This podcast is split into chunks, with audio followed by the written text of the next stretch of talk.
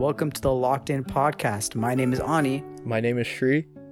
and we are recording this on Wednesday, April 15th, 2020, day 55,000 of the quarantine. We are stuck at home, in the house bored, bored in the house, any way you want to name it. That is what we are. Bored in the house, in the house bored. We wanted to start today's episode with a little bit of sad news. Um, this past few days, the news came out that Karl-Anthony Towns' mother passed away from coronavirus. And Karl-Anthony Towns is a player on the Timberwolves. His mother was super involved in the NBA and in the NBA community, and we just wanted to extend our deepest sympathies to their family and anyone who has family dealing with coronavirus or Yeah, we really just want to extend our sympathies to those that are dealing with this. We understand it's a very hard time in people's lives. We're here to provide some form of entertainment to you guys, so hopefully you guys can listen to us. Take your mind off the quarantine and this crazy, crazy world we're living in right now. And yeah, I mean, with that said, again, once again, we really hope that everyone's doing well health wise, mentally, mental and physical health wise. We hope that you guys are staying safe, socially distancing, washing your hands, and we also just hope that you guys are, are having a good time trying to, you know, just stay at home. Yeah, I totally agree with that. Just we're just trying to again keep putting out good content for you guys. And unfortunately, there hasn't been that much that much sports news as of late. I mean, if you want to talk about the MLB Players video game tournament or the, the awful NBA horse tournament that just happened a couple days back, I, I really don't want to spend any time on that. I don't know about you, Ani. No, it's okay. We can skip over that. One one quick announcement. Uh, me and Shri decided that we will be live streaming the first round of the NFL draft. So that's going to happen next week. So we will keep you guys posted with more details about that. We will find a way to live stream it. Yeah. Probably on YouTube or something. But yeah. YouTube, maybe Instagram Live. We'll we'll come up with something. But Yeah. yeah, if you if you want to join us for that, let us know. We we really enjoy talking to you guys about football, about sports, whatever. So we'll keep you updated on that. And yeah, Yeah, it'll be the first actual sports news in a while. So fun times. Chase Young. But yeah, baby. once again, once again, we appreciate you guys listening, and uh, because there's no sports news, let's jump right into it. So Shri and I are going to rank the top ten Pixar movies of all time. Now, for those of you guys that don't know what Pixar is, I'm not going to explain it because you guys must have been living under a rock. Pixar, for me and Shri at least, has been an, an integral part of our childhood and our upbringing. I've watched every single Pixar movie in preparation for this. Like I haven't watched them before, but you know, just in case, watched most of them again. Watched Onward recently on Disney Plus.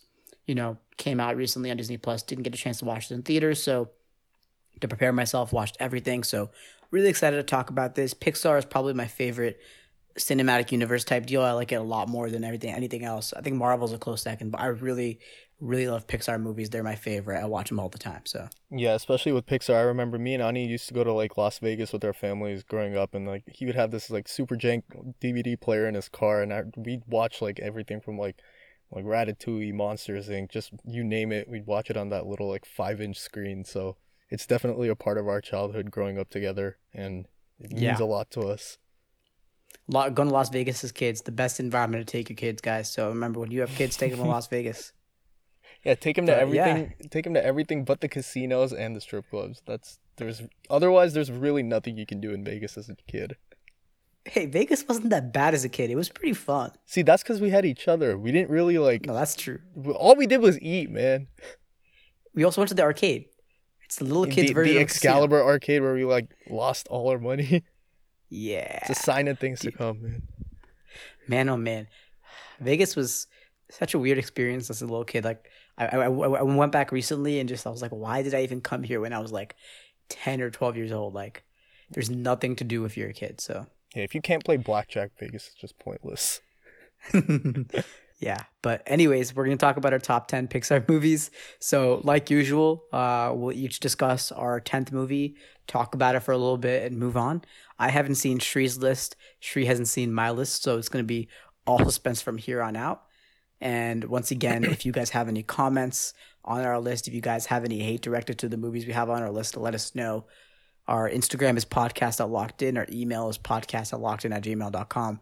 We love hearing from you. But Shri, you want to go ahead and start off with your number 10 movie? All right, my 10 is a criminally underrated Pixar movie and it's Cars. And one of the reason I I kind of gravitated towards Cars for this list is that it really kind of represents like everything this country is about in the sense that or I don't I'm not talking politically, I'm not talking anything anything like that. I'm just saying they have like Route 66, they have huge canyons, they have racing, a lot of like very critical American values that you just think of when you think of the United States.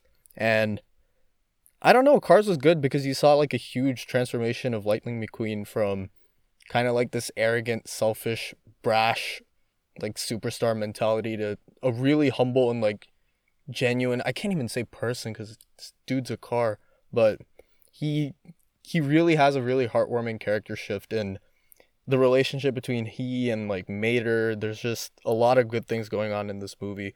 I don't I wouldn't call Cars like an allegory, but it kind of is for both life and kind of like the American dream in general. I don't know, maybe I'm like overthinking this, but no, I, I think you're spot on with your analysis. I think a lot of people have talked about cars as, as a, a way to preserve the the way Americans lived, especially during the 60s and the 70s. You see a lot of that nostalgia factor with the town of Radiator Springs representing, you know, old town America, small town America that has been passed up by these big freeways. You hear flyover country a lot in politics nowadays, and I feel like Cars really represents that. I love Cars. It's one of my favorite movies of all time. I, I really enjoy watching it. Um, I think as a little kid, I used to love playing with cars. So just watching cars in real life made me like as a Pixar movie was like wow, and even just watching it as an adult, I still have that feeling of nostalgia. Um, for me, it's my number eleven out of the twenty-two Pixar movies. I've ranked all of them just by myself. You know, got to keep them updated, so it's right outside the top ten for me. I think the reason for me why it's outside the top ten is just like in terms of the rest of the Pixar movies, it just doesn't stack up that much. Like Pixar has such a high standard. Every single movie they make is really good, mm-hmm. but Cars is just at, at the top 10 in terms of like what I feel is the best Pixar movie. It's one of my favorites, but I don't feel like it could be classified as one of the top 10 best Pixar movies. That's why I left it off my ranking. But I mean, I love Cars. I love the whole Cars trilogy. I, I told my friend that I think the Cars trilogy is better than the Spy Kids trilogy. Uh, I have no comments on, on Spy Kids. That those movies were like what you watch when you have like a sub in like elementary school. I love Spy Kids, man. I mean, Robert uh, Robert Rodriguez, UT alum, Hook'em, Spy Kids three, set in Austin. But I mean, I, I love the Cars trilogy, uh, but you know, just couldn't put them out, couldn't put them in my top ten. But yeah, I mean, I think Cars is great. I really recommend, you know, whenever Disneyland opens up, that you guys check out Cars Land in, in California Adventure. Sure. It is amazing. They created an entire replica of Radiator Springs, both within Cars Land, but also within the ride. There's a Cars ride. They created another replica of Radiator Springs. So basically, it's two Radiator Springs in Cars Land. It's amazing. I love that place. Yeah, I always think of Grad Night when I think of Cars Land because that's the only time I like actually went to California Adventure for anything. So yeah, I think that I went there like twice. I seventh grade band, right? Did we? Did we yeah, we went seventh grade band, but we went to Disneyland, not California Adventure. I went mm. to California Adventure think in ninth or tenth grade to see Cars Land, and then I went and during grad night. And man, people that went to grad night at Disneyland, that rave in uh, Flo's V8 Motel, that was a dude, oh crazy. Oh my god, that and like time. the silent disco. Yes, god, dude, that was crazy. Times. I wanted to give a, a special shout out to these omissions. I, there are a lot of short films Pixar has that are really, really like masterful cinematic works. Like Bao, I think the one with the dumplings and then there's lava. I always forget. I think was it Inside Out that it like premiered before. But yeah, like well, if I had like an 11A and 11B, it would probably be those two short films. But yeah, Pixar's just always producing really really good work. Everything they make is almost everything they make is really really good. Some stuff is I, but we're not going to talk about that today. Yep. All My right, number 10 movie is Toy Story 4 the second most recent Pixar movie to come out. So this came out in the summer of 2019, the fourth installment in the Toy Story series. I have all four Toy Story movies in my top 10. I think they're just that good. I have Toy Story 1 and 2 on DVD. Uh, like that we bought when Toy Story 2 came out when I was a little kid. I used to, I literally know those movies so well that I can tell you the entire plot without like watching the movie. I love those movies. I'll talk about them later. Uh, but I think Toy Story 4 wasn't as good as the other three movies, but it was still really good. I think people think Toy Story 3 is the ending of Andy's story, but Toy Story 4 is the ending of Woody's story. And it's really a great story about Woody letting go and finally moving on. And there's a few few criteria which I judge a really good Pixar movie by. I think one is the story. The second is how heartfelt it is, because every Pixar movie is heartfelt and has a message. And the third is the animation. Toy Story 4 hits the animation out of the park. It is the best animation in any animated movie ever. It's so realistic, some of it.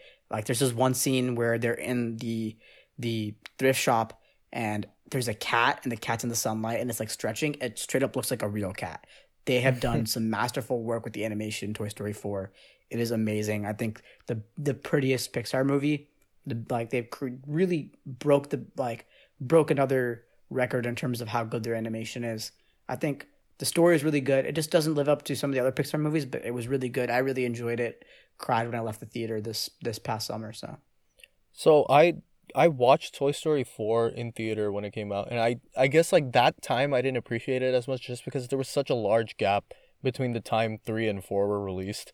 But just like when we came up with the idea for this podcast, I kind of rewatched 1, 2 and 3 and then watching 4 it made a lot more sense than how like Woody finally had that like conclusion. He really really needed it and I thought that was good when you watch when you watch them kind of with a little more recency, but I don't know. Didn't you think they waited like a really long time to release four?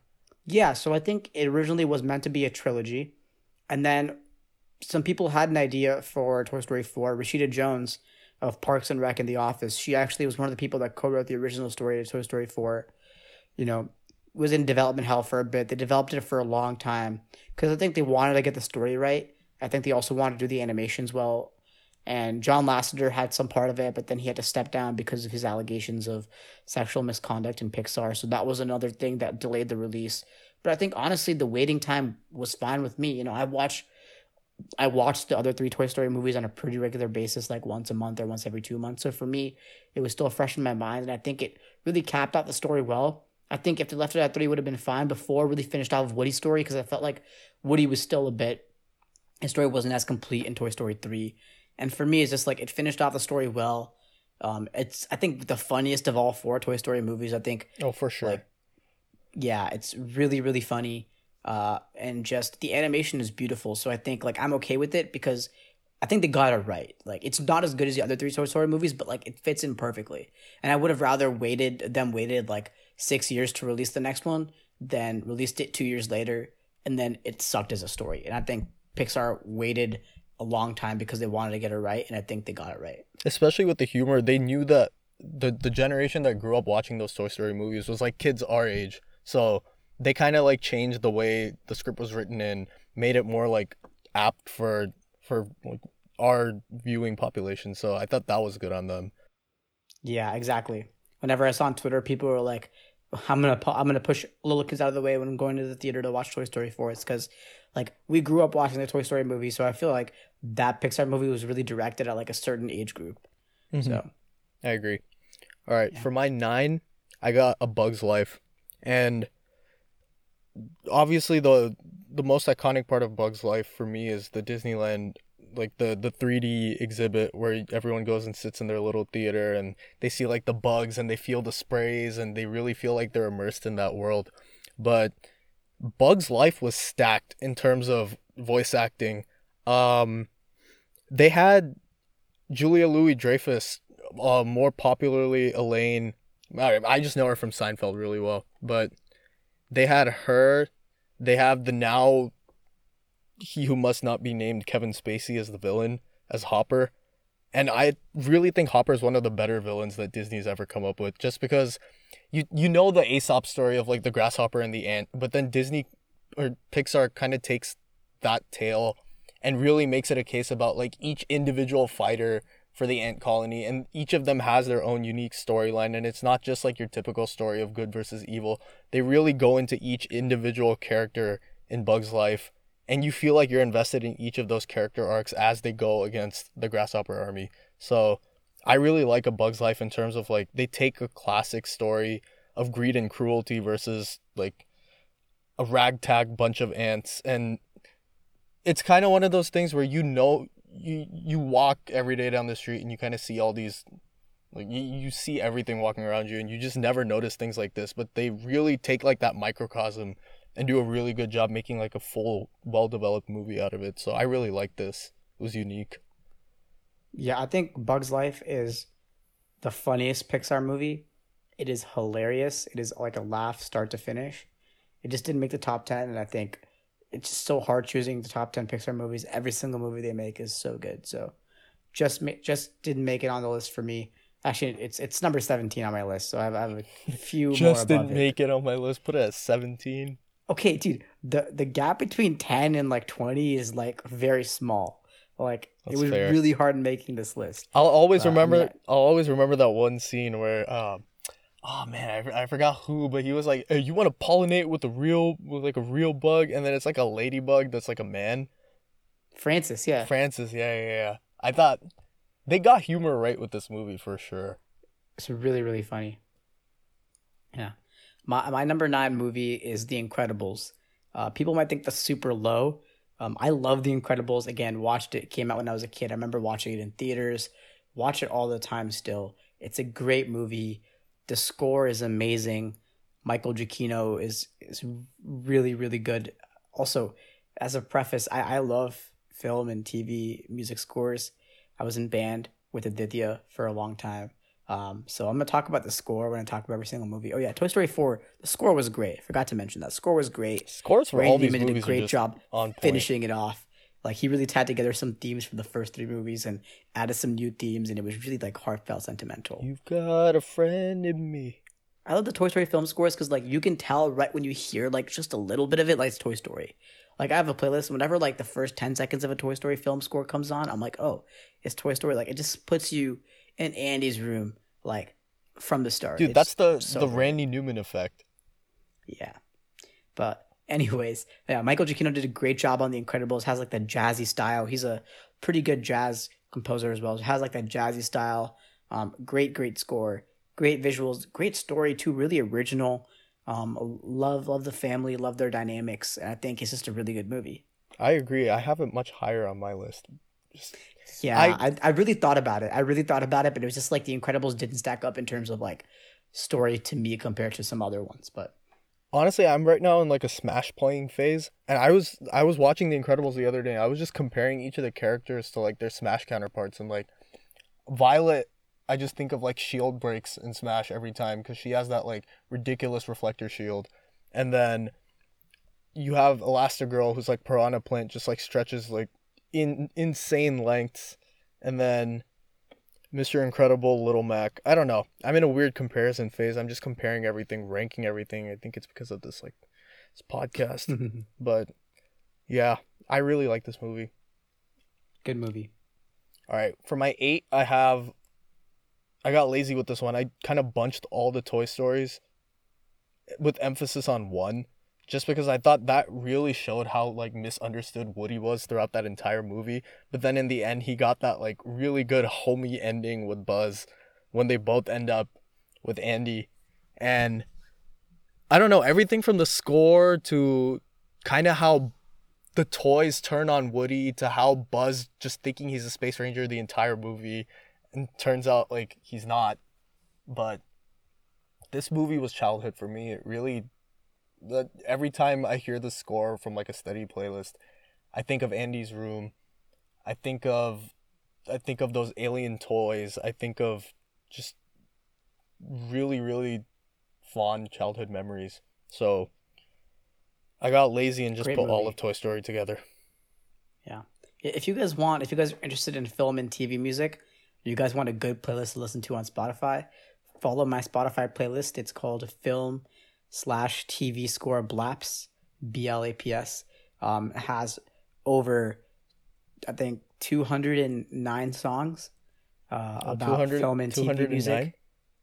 Yeah, 209. Let me, yeah, it's it's a lot. It's it's very it, it's you know it's very comprehensive because you know I really really enjoy this type of mu- music, and I have a 500 song one called Study. 204 songs, 13 hours, 18 minutes. You guys should really follow it. Yeah, we, we'll link both. followers. We'll link our our film and and TV study playlists. Good stuff. It's good, Good stuff. stuff. Yeah. All right, what do you Um, got? I have Inside Out for my number eight. I actually didn't watch this movie for a long time. Like I didn't watch it in theaters. I just missed out on it. And people were like, "Oh my god, this is the greatest Pixar movie of all time." And like I watched it, and like halfway through, when like Riley started to get mad, and like sadness started to touch like the the core memories and turned them to blue, I like got like really scared and like it was awkward. So I just like turned off the movie. Like I didn't watch it. But finally, this winter, I went to India to visit some family, and like I watched it on the plane. I forced myself. I'm like, I'm gonna watch this movie, and I watched it all the way through, and it was just really, really good. And I think that the best Pixar movies come out of some sort of inspiration, and like if if, if you listen to to Pete Docter talk about Inside Out, like the way in which he thought about this movie was so like it's it really is like wow like it's just what like he was going through some things emotionally and he was like what if like we had some emotions inside our head like what's going on inside of our heads? And i think it's really a great movie. The score again michael giacchino he did an amazing job but like it's just a really heartfelt movie and it, it makes you think about it a lot. Some people say that it's a lot deeper. Like pe- people who don't like the movie as much say oh like people are giving it credit it's not as deep as it is i think it's a really deep movie i think it's a really great movie animation's really good and overall just like a very very like has a powerful message that you know sadness is not something to be afraid of I agree, and I have it a little higher, but this this is a very good placing. I thought when I initially watched Inside Out, I kind of expected another typical. I hadn't seen a trailer. I just kind of went because my sister and my mom wanted to watch this like super long ago, but this is a really complex, like psychologically charged movie where Pixar usually explores like a central theme of some emotion. Like with Finding Nemo, it's about like like losing your loved ones and then doing anything it takes to like get them back. And there's always these like fundamental typical values you expect out of movies. But then with Inside Out, it's it's very like neural like centered in the sense that it, they explore really difficult emotions for like a child to be watching. And I thought they did an unbelievable job portraying death with Bing Bong.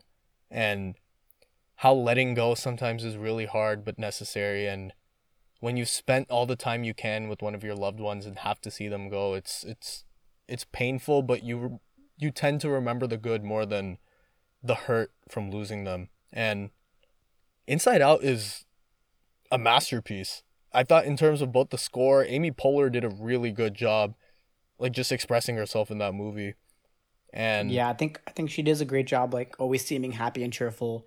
Even her character leslie Knope in parks and rec and i think it was the great voice cast fitting because she always seemed so happy so optimistic so upbeat and she was like yes my way or the highway the only way to go is happiness. And i think when you're a little kid you you, you don't want to be sad you know? Like you you want to be angry sometimes but like you don't want to be sad. And especially when you're a teenager it's those times when emotions are building up. So i think like you want to force yourself to be happy and i think bringing in sadness sometimes definitely helps out. And i think the the voice cast for for sadness um forgot her name but she plays phyllis on on the office. Mm. uh that was also great you know just like that sort of sad dejected tone. She was great as well. So overall i think a very good voice cast so yeah. I love how all the emotions were kind of just controlled from like this this pod. The it it really like simplified. It, it simplified it in such a beautiful way, but that like, like little kids could understand it but also like grown-ups could be like yeah that's like that's kind of how my brain works a little bit Mhm. yeah I agree. pixar's so good man Yeah, How much you think they? How much you think they get paid? Like just the the animators and like the the story designers and enough dude i mean these movies make a lot of money but i mean i actually not enough like these guys changed my life so i don't really know think whatever they're getting paid is criminally underrated but yeah dude every single movie they make is just usually so good Yeah. all right let's move on to your number seven what's your number seven six. We're on six. No, we're on seven. Mm, yeah, We're my seven seven. is up, and a lot of people have this as like one of their top two or top three movies. And if you're talking about like the first forty-five to fifty minutes of this movie, I agree. There's a lot of powerful themes and dynamics explored between Carl and I honestly forget the little guy's name, but I'm just gonna call him like the little chunk. And like his name is russell Russell, yeah, yeah, yeah. Dude, I watched this for the first time like last week. So I'm like really late You to the never party. watched Up I'd before? never. wa- I'd listen to all the music. I knew that. Da, da, da, da, da, da. I know all that stuff. I just hadn't watched the movie, so I watched it, and they they they cover a lot of like pretty traumatic stuff in the sense that like Carl and his wife could not have a child, and like she ended up falling ill or just not being able to continue on, and there's a lot of really touching stuff in the beginning of the movie. But then once Russell and Carl start going on their adventure and meet the dog, meet the bird, and that whole walking caravan meets the explorer from the past. I don't know, it just felt like the plot of the movie was really, really strange. And like, I know stuff isn't supposed to be realistic in a Pixar movie, and I appreciate the floating house. Like, it just felt out there in a really strange way, which is why I have it low. But the first 45 minutes of the movie were some of the best like filmmaking from Pixar that I've seen. So, Okay, so basically, because like it seems like you're giving it a lot of hate for it being ranked number seven on your list. no, no, no. So, like, So, the first forty-five is- minutes are like some of the best. This is like a tough love. is This is like- like a tough love ranking in the sense that I love Carl's character. He's he's like that grumpy old man who has the softest of hearts, but kind of portrays that like tough exterior. And then you have Russell, who's like your everyday Boy Scout who's just trying to get his merit badge, and That's me. that's you, sir. Except this guy doesn't do walking. He just kind of helps find birds in people's backyards. But I don't know. It's it's a great movie with weird plot issues, if that makes sense. Yeah, no, I I think it's it's like it's it's it's higher. It's a lot higher. I'll I'll talk about it later, but yeah, I really like it. The music from this movie is on point though. Like the, the different variations of that waltz are really, really nice. Again, Michael Giacchino, man. God, Disney has this So- like psych like this tier of like four composers they use for all their movies that are just Thomas Newman, Randy Randy, Newman. Newman. Thomas Newman, Michael Giacchino, and then uh who did da, da, da. Yeah, I think that's basically the, That's the like their- three. The rest of Their them rotation. because Randy Newman did all the cars, Thomas Newman did Finding Nemo, Finding Dory, Mm-hmm. um, and then Michael Giacchino did like Ratatouille, Coco, Inside Out, Mhm. Up. So Who yeah, did who did Incredibles? Michael Giacchino? Michael Giacchino also, yeah. Yeah, so he he's he's done like a lot of the big ones. Like yeah, I think the best scores are Michael Giacchino's and Randy Newman's, but Thomas Newman. Thomas Newman for me is one. If we're Really? ranking that, but that's another that's another story. Wait, wait, hold on. I I want to hear why. honestly, I don't have Finding Dory on this list, but the entire score for Finding Dory was beautiful in the sense that like you just get lost in the ocean with every track, and Finding Nemo was great. Like from Nemo Egg in the beginning, where right before the Barracuda Oh, comes, That that's a great Dude, piece. that that's is a great piece. unbelievable song, and I don't know, it's you you feel transported into the world of the deep sea ocean when you listen to Thomas Newman soundtracks, and that that that for me, I just really like all the textures, the ambiance, the different sound effects, like his synths and everything, the way he uses orchestral pieces. I don't know, I really like Newman. I, I love Randy Newman because I think like his Toy Story scores are so perfect. Like the first one, like just the first, like, you feel like you're you're living in a toys world, and it's just great. His car scores are great as well. Mm-hmm. And then I think Giacchino's tied with Newman for me, and I'll talk about why when talking about my number seven movie, Coco. I think Coco was an incredible movie. I think it could be Pixar's second most perfect movie. I think the the plot is great. It's really original, but also like okay, it's not super original because like I guess people always do like the sort of Dia de los Muertos type deal, but I think the way in which they explored the relationship between death and also the way in which they explored the whole land of the dead and the whole phenomenon was great. And honestly, I love this this movie for two reasons. One is the animation. I think the animation in this movie is close to perfect. That scene when he's crossing the Marigold Bridge and he sees the land of the dead and there's all those lights. Like, just watch some videos, search up like Coco animation. Like, they literally animated every single light individually. There's more than 10,000 lights. The animation in this movie is on like another level. It really revolutionized the game. And then also, I think the music and it's the attention to detail. I think the regular score is fantastic. It's some great orchestral pieces with some Mexican flair in the background. And then you have the, the, the regular pieces of music that played throughout the movie. you have Poco Loco, you have Remember Me. Uh, they have some great renditions of Remember Me. Miguel comes in on the soundtrack and sings Remember Me. Mm-hmm. And then whenever they're animating Miguel playing the guitar, sorry, the, the character Miguel, but also like the R and B pop artist Miguel. So R and B pop artist Miguel comes in and sings "Remember Me," a version of that for like the soundtrack. But Miguel is the main character, the little boy in the movie. Mm-hmm. Whenever he's playing the guitar, they actually use the real fingerings, which is crazy to me. They animated the real fingerings, and whenever like they, they have like a TV and they're showing, whenever they show a guitar, it's the real fingerings. Even it's like like Miguel and Hector are like performing on stage and they're singing Un Poco Loco, and like you can still like if you pause the movie, you can still see that like Miguel is doing the right fingerings. It's crazy the amount of detail they went into in this movie, and it's just perfect. It's like it made me cry at the end. The music is phenomenal. The score and the actual music of the movie just really made me appreciate it a lot, and it's just one of my favorite Pixar movies of all time. It's so good. I love Miguel's character in the sense that he he was a musician in like a family that looked down on music, and kind of like in Ratatouille with Remy and his culinary pursuits, and even in uh, this isn't Pixar, but Happy Feet with uh, was it Mumble? He Yes. had the the tap dancing gene, but no one else really was on board with that, and I I really like that like misfit talent freak in like a family that kind of condones that kind of stuff. So I really liked Miguel as a character in this movie. Yeah. Much Needed Advice is like one of my favorite parts of any soundtrack in any Pixar movie. It's like Mm. when Miguel's up in his attic playing, watching along the TV. Like he's just the movie's so good, man. It's so good. This is where Pixar makes its money, man. When they get the guitar fingerings right, you know they're doing something exceptional. Yeah, the- detail. They just care about the detail, and it's overall just a great movie. I mean, the ending kind of gets a little bit stereotypical, but like that plot twist where Hector's actually his like his his great grandfather is crazy, Mm-hmm. and like he sings "Remember Me" to Mama Coco at the end of the movies, and like you know she remembers everything. It's just so so good, you know. Mm-hmm. Coco's always going to be underrated, and I'm kind of disappointed I don't have it in my top 10, but my list is really just based on nostalgia and not as much the newer movies.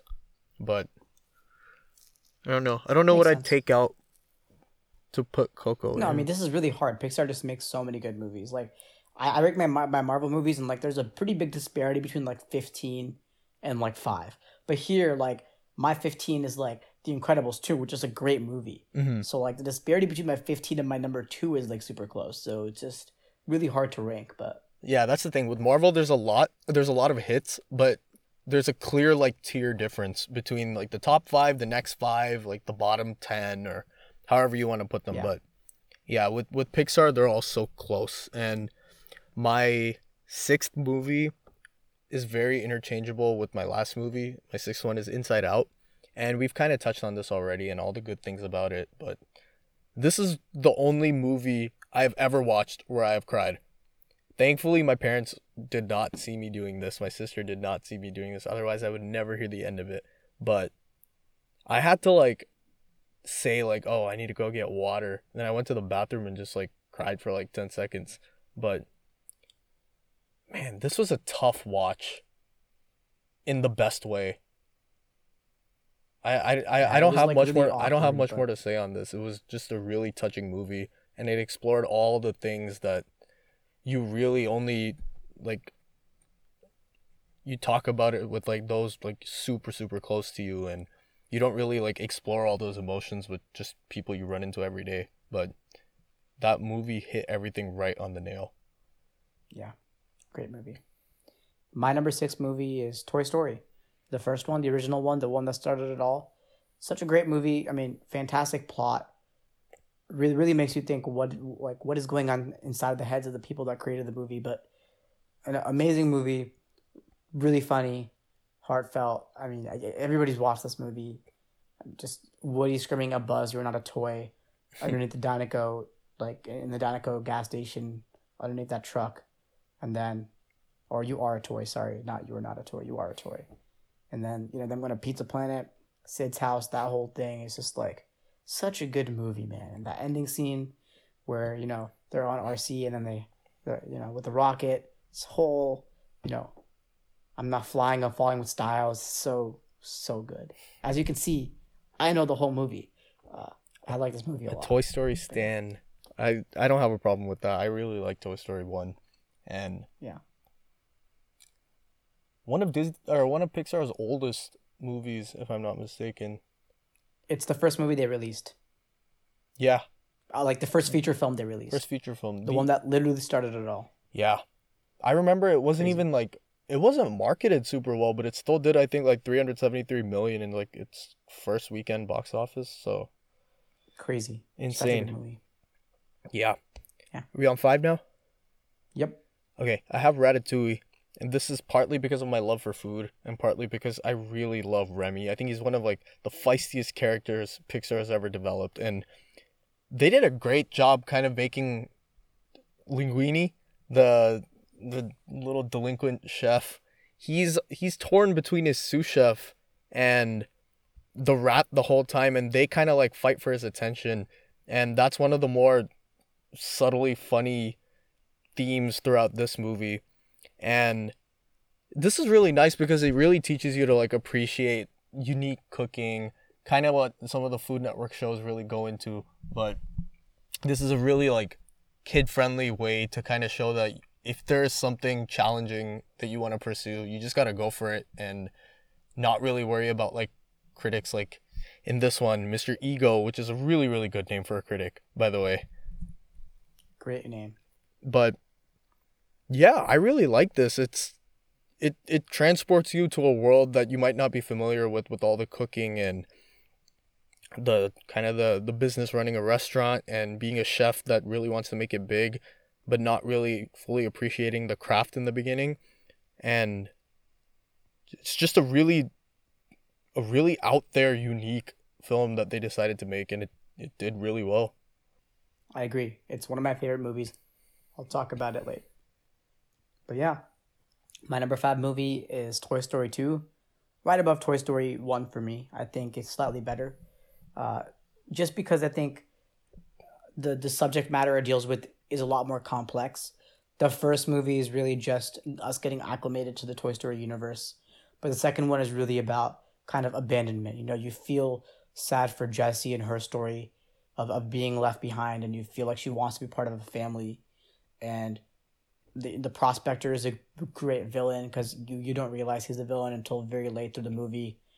The ending scene in the airport once they pass they, they get into the checked in bags and they go through that little gate type thing and it's just like like that's what i always imagined as a kid like the inside of airports would be like. I have no idea that's true or not like i haven't been inside it but like that scene is just crazy with all those like conveyor belts moving and it's such a great movie. And then I, I love the detail. One of my favorite scenes in any movie when when woody's getting fixed when Woody, when Woody's getting stitched up when the repair guy comes and stitches him up that score by by Randy Newman and then just like the animation is just so good in that scene especially and just overall really funny movie. You know Zurg's relationship with other with second buzz you know that's a really really funny relationship. Uh man i mean Zurg is such a great character.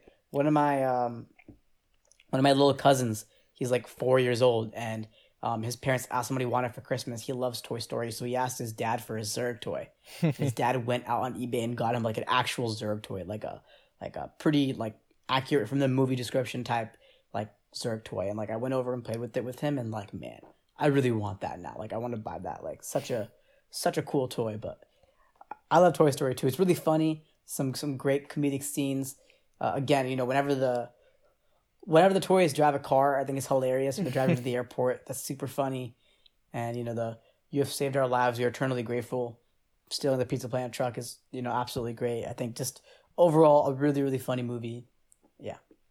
I I have nothing to say. I thought all the Toy Stories were good. Um, telling you, I just got lazy. I just grouped them all together because if you really want to, if you want to that. I think- nitpick between them, it's so tough just because they're all so well made and they each have really Yeah. really good humor aspects and the animation is fantastic as you expect. But yeah, I mean, have- just for me, like they're literally my favorite movies, so I can't not, I, I can't put them together. But I think maybe for this list, putting them together would have like allowed me to shine some light into some other great movies like Finding Nemo or Cars or, you know, A Bug's Life. But you know, screw it. I love Toy Story. Bet. All right. My fourth is WALL-E, and this is one of the best role reversal movie flips I've ever seen. You have all the humans in the movie, except until like late middle end section. They're all just super robotic. They're doing exactly what the autopilot tells them to do. They're on a ship. They're completely brainwashed, just have this routine and nothing changes day to day. They're all overweight, have no exercise, nothing. Meanwhile, you have WALL-E who as a robot has such a vibrant personality. I think the musical he liked in the movie was Hello Dolly, which is one of the more lively, well known musicals that we have in our culture. And he collects like random things like Rubik's Cubes and he develops this really awesome relationship with Eva. And as a trash compactor robot, WALL-E really like defies the norm on what robots are programmed and function to do with really like helping the humans like see the light on yeah we should not just be robotic and not changing any aspect of our life. And i i love this movie. I think it's very underrated when people bring up their top pixar movies but from the score from any movie in space automatically gets like a plus five clout boost for me but this one in particular just because the combination of Pixar, the music, the score, the role reversal, and kind of the more quirky aspects of WALL-E, I I love this movie. It's a great movie, yeah. I have it number three, so just one above you, but yeah. My my number four Pixar movie of all time is Up. Shri's already talked about Up. I disagree with him in terms of I think the overall movie is great. I think you get a little bit of the fantastical life that Ellie and Carl want to live during the first 45 minutes of the movie. And then when it actually shows up with Doug and Kevin towards the latter half of the movie, it just like completes the picture in my mind. I mean, such a good movie that literally got nominated for Best Picture. So can't complain with that.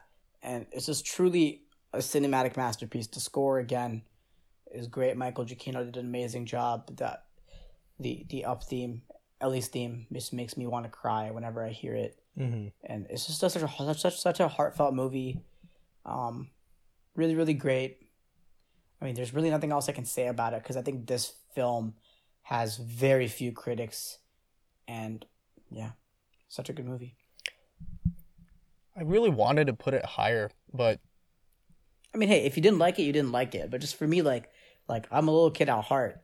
Like, I loved the fact that like a multicolored crazy bird named Kevin came along and there was a dog named Doug that could talk. Mm-hmm. Like it just really like it fit in with like what the directors were trying to say about the movie. And it's just like at the end of the day, it's like for me, it's a great movie. I think all that adds to it. I think Doug's like insistence, his slightly betrayal, and towards the middle of the movie, but then towards the end, he kind of comes back towards Carl and Russell and is like, no, like you know, I I really root for you guys. It's like it's, every little part of it for me is just you know I think a good movie. Doug so, Doug really I mean, just for me personally, I love it. So Doug really went through his hero's journey without anyone really noticing.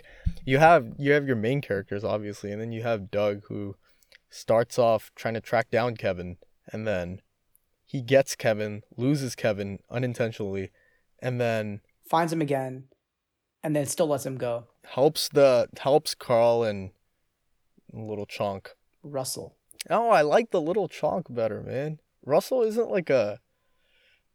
I like calling him the little chonk, but yeah, I, I have no problems with that being that high. I it was nominated, so obviously I'm not seeing something that literally everyone else is seeing. Such a good movie, dude. Yeah. It is good. All right. For my three, I have The Incredibles. And for me, honestly, this is one of the first Pixar movies I actually watched. So it always just holds a really special place in my heart. I have like an Incredibles Halloween costume of Mr. Incredible. Uh, I have the DVD. I have the DVD for two actually, which is really surprising. But like once we started collecting like Pixar DVDs, and we we just ended up buying some that you wouldn't really expect to buy. But I love all the superpowers that all the all the members of this family have, whether it's Dash, Violet, Miss Incredible, Mrs. Incredible, Mr. Incredible, and Jack Jack at the end. I I'm a fan. I thought this was like your obviously it's a very like conventional superhero movie and good versus evil, but really the family dynamic and choosing this life versus like a normal regular life that everyone aspires to lead. I thought they did a good job kind of like portraying that and choosing a wild ridiculous career over normalcy in a very wholesome way. And the action in this movie was pretty nonstop and I loved it. Yeah, I think it's a great movie. I already talked about how much I love it, so I agree with you on every aspect except for just I think compared to, in my opinion, like Coco or Inside Out or like the Toy Story movies, like the the plot doesn't live up to to what you think it is. Like like it, it doesn't have that special Pixar something. It's a great movie. Just doesn't have that special Pixar something that makes you like, oh yeah, this is a Pixar movie. Well, actually, it does. It really does. It's just It like does. that emotional aspect is not there. It's the, it's really the emotional aspect. It's a fun movie to watch, start to finish, but it doesn't make you like crying a little bit in, in on the inside. Yeah, I don't think all movies need to do that though. You kind of need to I think all balance it with just a do. really good, wholesome, action-packed, family-friendly movie. I'm not saying it's bad. I'm just saying I think there are better movies. But you know, I, I can see why you have it so high. It's really a, a great movie. Mm-hmm. They they turned the superhero genre on its head a little bit. So, Syndrome is a great villain. Yeah, he is. Yeah. So, my number three movie is WALL-E. I think you already touched a lot on it. It's one of the greatest movies of all time. Forget animated. Um, just truly a fantastic movie. My dad is always like, "Oh, let's watch WALL-E. Let's watch WALL-E." My dad really likes watching WALL-E.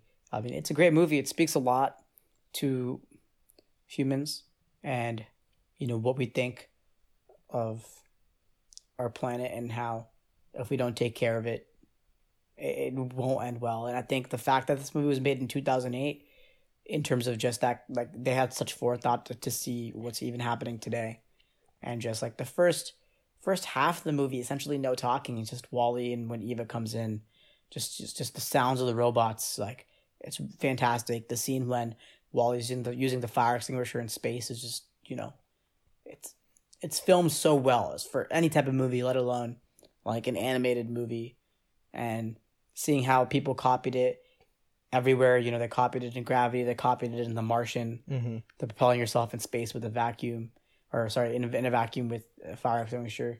Just, that's just WALL-E's just such a good movie, man. It's like I don't want to watch it because it kind of makes me sad. It's like wow, like like this, we we suck. you know, yeah, this this Pixar movie predicted our you know dystopian demise and it's coming true type deal. But you know what else can you do? So I remember my mom after we watched this movie, she was like, "Oh, this is a really good movie to like analyze. You should take some notes." Me being all of 10 years old in 2008.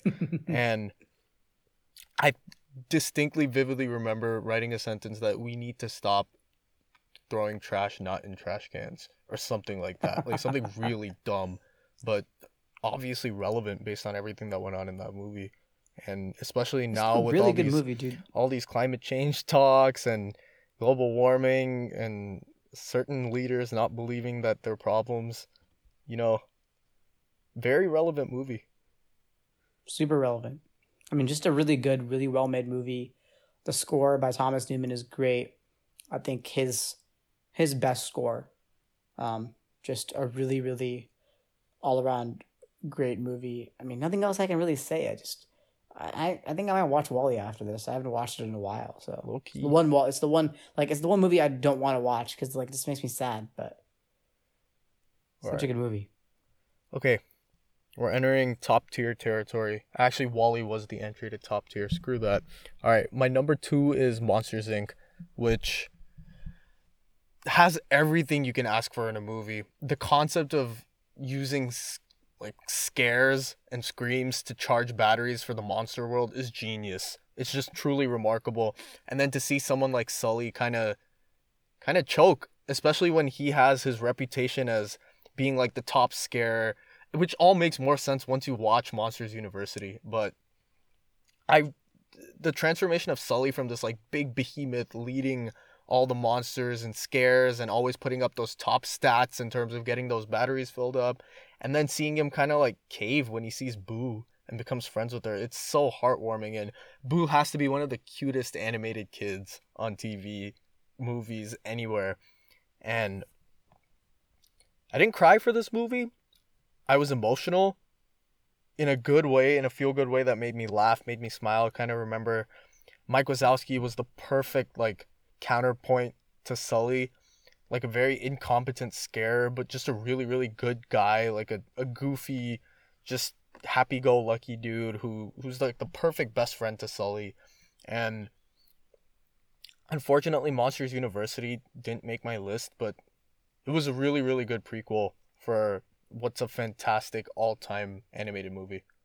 I didn't like Monsters University as much. I thought it was like I thought the overall concept of it, like the things it talked about, was good, but I thought the execution was just gimmicky. But you know, I I, I love Monsters Inc. I agree with you. Monsters Inc. is great. Just the creativity behind that movie is fantastic. I don't have it super high. I have it as number thirteen, but then again, like I said, my number 13 is not very far off from like my number two or my number three. So You're exhibiting great movies you're exhibiting Randall like tendencies for not having this in your top 10, but no ju- this is a no judgment podcast. It's a very judgmental podcast, but Randall's a great villain. I'll, I'll definitely give you that. And you can see him develop in Monsters University, which I like. But Mhm. I mean, I love the relationship between Boo, Mike, and Sully. I think John Goodman does an amazing job as as the voice actor for Sully. Just really, really funny. That sort of booming John Goodman tendency. He did, does a great job, and I think it's a, also a very funny movie. And I think they create a very lived in real world. So I really love the jazz music in this movie too. If you're ever in a Yeah. jazz combo or like a big band group, look up the scare floor and then try to figure out an arrangement for that because that is one of my favorite songs from Pixar movies. Randy Newman does it again. Man, Truly, it's great. Yeah. So my number two movie is Ratatouille. Um, I love this movie. I love food. I love to cook, and I think this movie has such a a clear message that can be summed up in like one line, which Gusteau says that anyone can cook, and I think just like the like it's such a creative plot too, that there's this rat that's somehow really good at cooking, and you you love Remy from the start. You love how ambitious he is. You hate you know his family, his dad especially. You're like you know like they're putting Remy not to good use. You love when Remy's cooking the mushroom on the top of. Of, of the chimney and then he gets zapped by lightning and he eats it. It's like, oh, you want to go good with, go good with this? Some saffron goes into like you you love Remy so much from the start of the movie. That sewer scene is amazing. When they enter Paris, the score, man, Michael Giacchino with that Parisian score. The Ratatouille theme is great. Hmm I- love every single aspect of this movie. I think they do a great job of showing the kitchen. They brought in Thomas Keller of the French Laundry, you know, which is in Napa, so Mhm. Bay Area represent. They bought, you know, a very famous American chef as a consulting producer to make sure everything was pretty accurate. They even, you know, the confit byaldi ratatouille dish towards the end. Like everything about this movie, the food was perfect. The way they portrayed kitchens was perfect. The way they talked about food. A lot of people think food is something you just eat, but people that love food, they see it as something to express yourself and something that you can give to others. And I think they really expressed that in a great way possible. It's like food was a way for for this rat, this person that felt out of place in society, to fit in with everyone else and give people the joy. You know that that that scene when Ego's eating and he takes the first bite of the ratatouille when being dismissed at first, like oh this you know four star restaurant is gonna serve you know this ratatouille to me. Took a bite out of it, went back to his childhood, like that's the feeling I think every chef, anyone that wants to make food, they want people to have this that type of feeling when they're eating. And I think for me, it's like I love cooking, so I'm a bit biased, but I just think it's a great movie, and I I really really enjoy watching it. I literally watch it all the time. I can pretty much quote this entire movie too, and can sing the score. Um, just an overall great movie. I think Ego's monologue at the end when he's writing in the paper his critique of the restaurant is just really like a, a great monologue, a great speech. hmm You know, it's yeah. I think I think his line where he's saying, you know, the the hardest thing a critic can do is defend the new. Uh, yeah, I think that's super telling. So, I I really really enjoy this movie. I think every aspect of it is perfect. Yeah, I I really really love this movie. I think there's nothing more I can say. I think that line that you just said from Ego applies to sports as well, where a critic can't really defend the new. Um, and we're talking about basketball and how like the way that's being changed, how it's being played. A lot of the old timers are just talking about, oh, like these players couldn't handle it back in the '80s, back in the '90s. There's no way they could score it this easy. The defense is much more rugged, and I just really think that's an inability to kind of accept the changing of the guard in sports. And in this movie, they did a really good job kind of showing that, like, obviously, yeah, we think of food as just like something we eat. And if we go to like a really nice restaurant, it's, oh, we're getting really good food, but we're just going to eat it. Like, we can't really appreciate it other than the taste. But for a lot of these like executive chefs and like big name restaurant managers, it's like an art. They, they really like express themselves in their food. They, they played it really nicely, present it, like use flavors from their hometown, use really, really advanced methods that we have no idea about. But yeah, Ratatouille did a really, really good job explaining all of that and kind of familiarizing the everyday population with something really advanced like cooking. Yeah, I mean, for me, also, this movie does another thing, and I think that is talk about, especially in cooking, this whole culture and stereotype around getting these stars. You know, they have in, in, in Ratatouille they have five stars or six stars on Gusteau's billboard, and he loses one, mm-hmm. and he dies because of the shock. And in real life, you have Michelin stars, right? And people really obsess over getting these stars. That's all anyone wants to do, and they really want to impress these critics, and they really want to get highly ranked. But I think the best thing I love about Remy, and then in terms of Linguini, is Remy cooks because he loves it. And I think if you cook because you love something, that's the most satisfaction you can get. It's not about the stars. It's it's really about the passion you have behind cooking. And I love at the end that although Ego gives them such a good review, they still get shut down and they have their own restaurant, sort of on the in not in the center of Paris, towards like the outskirts of Paris, and you know Ego's an investor and Remy's the one that cooks, and it might not be starred at all because it's literally a rat who's you know the head chef, but like what matters is the food is good and the person that's cooking it has passion behind it. And I know some of my friends have heard my rant about the whole Michelin star culture in cooking. Don't want to get into that right now, but I think just it, it has like it talks about passion. I think there's there's really nothing else that you can do more in, in life than have passion about something. So facts for everything, just have to be invested in it. All right. Like I have passion for Pixar movies. True that. All right. My number one is I'm gonna give you five hints on what this movie is. It's Finding Nemo. Can I give my hints? It's Finding Nemo, isn't it? You're not wrong, but you just ruined like a pretty fun oh, exercise. Got him. Got him. Dude, I'm sorry, dude. I just I know it's Finding Nemo. How'd you know?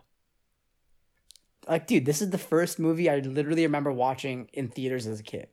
Like I watched it with my my neighbor and his cousin. Like I remember watching it this like, is if this is the first movie I remember watching. It's the first movie I remember watching. It's like when we were five or six years old. Like this is one of such my, a good movie. This is so. one of my top five all time movies. Period.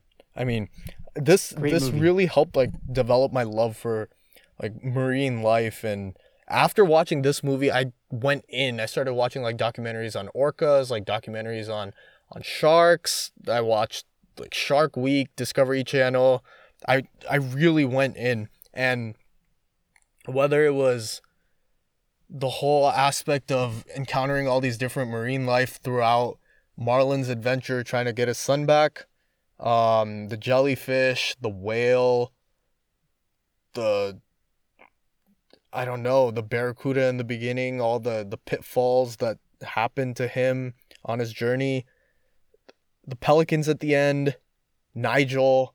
There's just so many iconic aspects of this movie and it produced one P. of Sherman 42 Wallaby P. Way, Sherman Sydney, 42 like, Wallaby Way, Sydney, Australia, and one of the best quotes of all time: "Fish are friends, not food."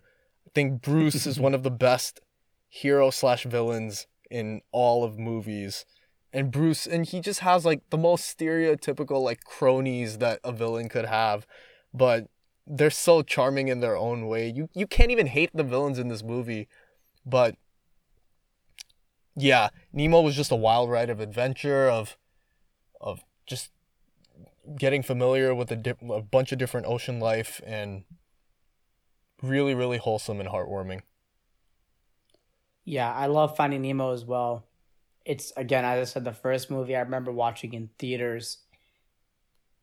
I, I use Dory's little catchphrase, just keep swimming all the time whenever I want to keep myself motivated. It's just like, you gotta just keep swimming. The animation is great. The story is fantastic. The, the, the score by Thomas Newman is amazing. Nemo Egg is, I think, one of the finest film score pieces of all time. It's just perfect, gets you in the mood, and it really brings you and immerses you into like the water, into the ocean. Mm-hmm. I think it's just such a good movie. Like I, I, I really agree. I mean, I don't have it in my top ten. I have it number twelve. Look how casual But- you are. I don't even have it in my top ten. Oh, it, it's a good movie though. I really I enjoy it a lot. No, no, I'm just I, playing. I watch it all the time too. That's the problem with these Pixar movies, dude. Like, even within the top 15, there's such little separation between all of them. You could honestly just scramble it, reorder it, and it would it would be valid. Yeah, like, and I perfectly respect and understand why you chose Finding Nemo. It's like, like I totally get it. So yeah. What do you got? My okay, can you guess what my number one Pixar movie of all time is? So you've already been through all the Toy Stories, right? Not true. You said what? Four, two, and one. Yeah. Is it Toy Story three? Yes, sir. Yeah, so Toy Story 3 is my favorite. Uh, so I watched this for the first time in theaters uh, with some of my cousins in 2013 when it released. And I was like, oh, it's a pretty good movie, you know? And I walked out and I left. And then I watched it again in 2017, like after my freshman year of college. And at the end of it, I just straight up started crying like it was like when I watched it initially, like I wasn't in the mindset of like leaving and moving on. And once I went from high school to college and I watched it again, like it really made me emotional, made me tear up a lot. It's a great movie about letting go. I think the plot is great. I think the characters are great. I think Lotso is an amazing villain. I think every single sort of set piece, them at Sunnyside, and then you know them towards the end at the garbage dump at the recycling facility like i think all those set pieces are great i just think like the the ending scene when andy is is letting go of all of his toys it's just truly such a great great scene and honestly such a great movie. My favorite movie uh, one of my favorite movies of all time and definitely i think the best pixar movie of all time my favorite. Like genuinely made me cry. Like there's really like nothing i can say in terms of like this movie made me cry like so much when i watched it that i was like yeah this has to be and this can never be replaced as the best pixar movie it was just really mm. emotional for me the thing i love is like it grew over time for me like when i watched it initially oh it's a good movie but when you understand what the movie's trying to talk about then you get it and i think like Toy Story 1 was released, I believe, in 1995 or 1997. I think seven. Um, no, I think it was. I think it was five actually. I think it was ninety five. Yeah, nin- nin- 1995, right? So for kids that watched Toy Story 3 in 2010, sorry, it's 2010, not 2013, which is, you know, I had, was in seventh grade. we were going grade? into seventh. Yeah, going to seventh grade. Yeah. So like I, hadn't even entered, like, like I was entering middle school, so like it was really like I didn't know anything about letting go, and for the kids that were like let's say four or five years old in 1995 when 2010 came around, they were around the time of entering college. So this movie was made for them. Mm-hmm. You know, if if you watched Toy Story when you were a little kid, like when it released, and you were alive and you were born like 90, 91, 92, you were going into college when 2010 came along. So this movie was made for you, and like I feel like a lot of people that watched it then related to it. So for me, I was only able to relate to it six years after release when I was going to college. So that's why for me, I think it's a great movie, because it was a good movie when I watched it, but when I really like connected to it emotionally, it was a great movie, and it was like the best movie. So for me, that's why it's. I think I believe it's it's it's my top Pixar movie. I think it's the best Pixar movie. But I agree about the whole letting go because I rewatched it like last week when we were talking about doing this, and then I remember one and two were a lot more about kind of like the playful aspect of the toys and kind of like the pettiness between Buzz and Woody in one, and then two kind of just building off of that. But I, I guess that's why four didn't have the the proper impact for me because I thought three was the perfect ending for that trilogy. And I don't think there should have been a fourth. Obviously, the fourth movie was good in its own right, and it gave Woody that storybook ending and kind of what he deserved. But the th- three was fantastic in the sense that it really it touched on all the emotional parts of of moving on, especially for us. And like you said, like if, I, I didn't watch it at the time you did, going like right from senior year to freshman year of college. So I'm sure that hit more. But watching it now as we're finishing college and moving on to just another whole phase of our life, that that struck a tone with me. And it also made me realize there shouldn't have been a fourth movie. I don't know. For me, when I watch it and I watch all four of them consecutively in like a five hour stretch, I'm like, okay, the fourth movie makes sense because the third movie is super emotional, but it's really about Andy letting go. It's not about Woody letting go. I think Woody was okay. I, I think Woody was dependent on Andy. Woody thought Andy needs me. And like I think you could tell throughout the movie he was scared about college. But once Andy was like, No, you guys belong with someone else, then Woody was like, Okay, cool. But when the fourth movie comes around, Woody's still super dedicated to Bonnie, but you can tell like he has this longing that like he doesn't necessarily belong with Bonnie. Mhm. You know, Woody was Andy's tour, and when Andy let Woody go, Woody had to let Andy go. But Woody didn't really let Andy go. He moved on to Bonnie. So I think when Bo Peep came around in, in Toy Story four and convinced Woody to like, yeah, it's time to go live your own life type deal, I think that really played a part as well. So I think if you watch all four of them in a continuum, it makes total sense. Just just, just my opinion. Mhm. But I think a lot of people like you who watched three and then, you know, sometime later watched four, which is like most of us. And just in general, when they think of four, they're like, man, three was such a perfect ending. Like, why did four have to be made? But I think, again, in my opinion, three was Andy letting go, and four was Woody letting go. I think they're, those are two totally different, Different things. I don't mind yeah. four. I don't mind four at all. Like, I think it's, again, it's my number 10 movie. The animation is great. The score is great. The plot is really funny. But, like, three is just, like, again, on another, on another level for me just because of what it meant to me emotionally. Really, like, I mean, I went to college in a, like a different state halfway across the country where I knew like three people going in, right? So like letting go was a big thing for me and like this Mhm. movie definitely helped me with that and definitely helped me move on and was like, yeah, I have to be ready for what's next. So Yeah. Yeah. Man, Pixar there's something more I can say. I have yeah, Pixar did it, dude. They figured out how to make the perfect movie. Cuz if you think if you take each movie they've ever made in a nutshell, there's no way you're giving any of these movies like below like at worst a 7 out of 10, right?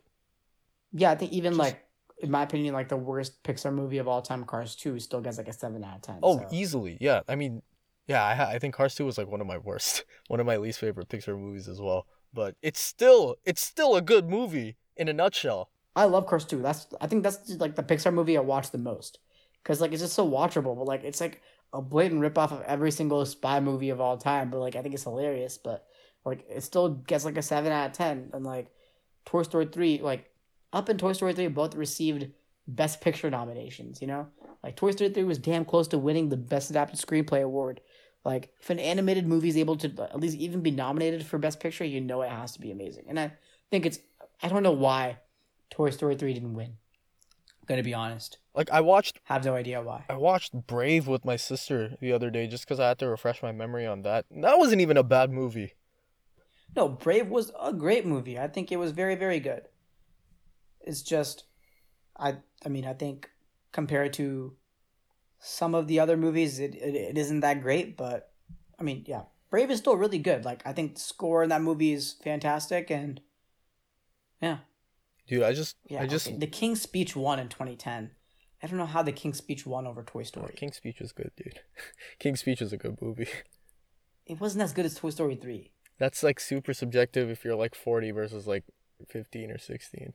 Dude, if I'm 40 versus if I'm 10, Toy Story 3 was better than The King's Speech. Better than every single movie on there. you just sounded Maybe like respectful. you sounded like that LeBron meme where it's like I don't care Cavs in 7. I don't care. It's Toy Story 3, dude. Everybody had to, like, it's a universal theme. The King's Speech is like, oh. I mean, The King's Speech is really good. I'm not going to, like, talk bad about The King's Speech. But it's Toy Story 3. Like, how can you say it's not, like, one of the greatest movies of all time? Mm. I don't know. I don't get it. But I'm a stan. All right. Well, that does it for that does it for our rankings. Obviously, we had a lot of similar movies, some some slight differences, but all in all, we agreed that that Pixar just knows what it's doing. They're on top of their stuff, and as long as they make movies, we're gonna be watching them. We're gonna be shelling out money for it, whether it's Disney Plus or or theater. Honestly, I'll probably still watch these in theater. Ani probably as well. I know he's a Pixar fiend, but yeah, we hope you enjoyed that. Let us know if there's anything we got wrong, any anything you thought should have been on the list. Feel free to just let us know. Yeah, once again, thank you guys for listening all the way through. Really appreciate it. If you guys want to discuss anything with us, shoot us a text, hit us up on our Instagram, podcast at locked in. Let us know. Let us know what you guys want for future episodes. We decided to diverge a little bit away from sports today just because there wasn't that much sports news and I'm very passionate about Pixar, so I just wanted to get my opinions out there. But once again, hope you guys enjoyed it. Stay safe, wash your hands. Wash your hands, people. Peace.